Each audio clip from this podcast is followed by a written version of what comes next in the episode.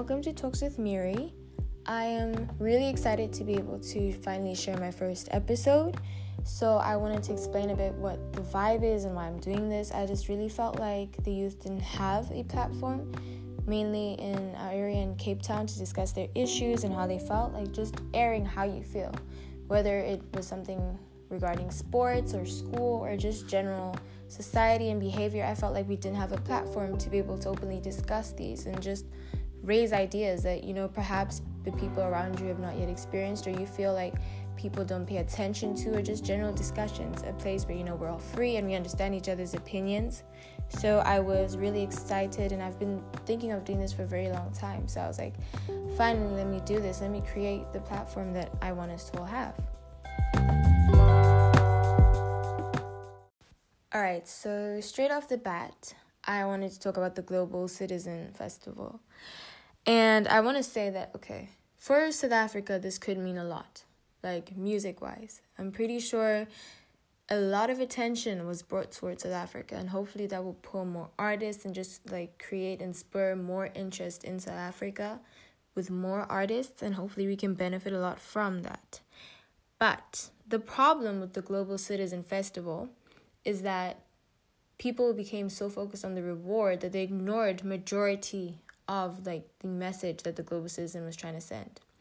See, for example, right, and I know it's gonna sound really high and mighty and very like, oh no, you know, save the earth, but part of of the actions taken to get a global citizen ticket would be stuff that are related towards pollution, for example.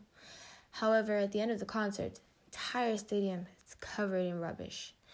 So it begs one's question that people were so focused on Beyonce and Jay Z that a lot of the humanitarian work that went into this was ignored. A lot of people blindly signed up for the global citizen.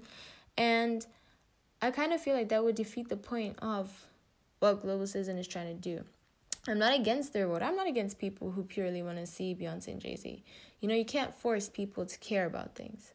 So I was just wondering, like, you know, perhaps it would be a better way for Global Citizen to actually carry out the charity side because at this rate, they, they do want to be more productive in South Africa. So they've started opening up more interests and, and general activities regarding South Africa. But the problem will be will majority of South Africa actually care about the actual charity and work that is taken into this organization or will it always be the reward? Will the reward be the end goal as to why we're doing things? Also, guys, I really need to push the idea of reiterating that this is a platform for all of us and our opinions and just generally carefreeness of the spirit. I will say that I am very much looking forward to hearing how you guys feel about the Global Citizen Festival. I, for one, do think it had its pros and cons, but I definitely did have fun seeing the musicians and general artists that came through. I feel like South Africa could benefit from that a lot, a lot. And the negatives, well, I feel could be discussed immensely. Are we focusing our energy on the wrong things? Is there more important and pressing issues that South Africa needs? Because the reality is, we can name who went to the concert, but we can't readily name all the, the causes that were aided at the concert. Well, that speaks for the majority of the people.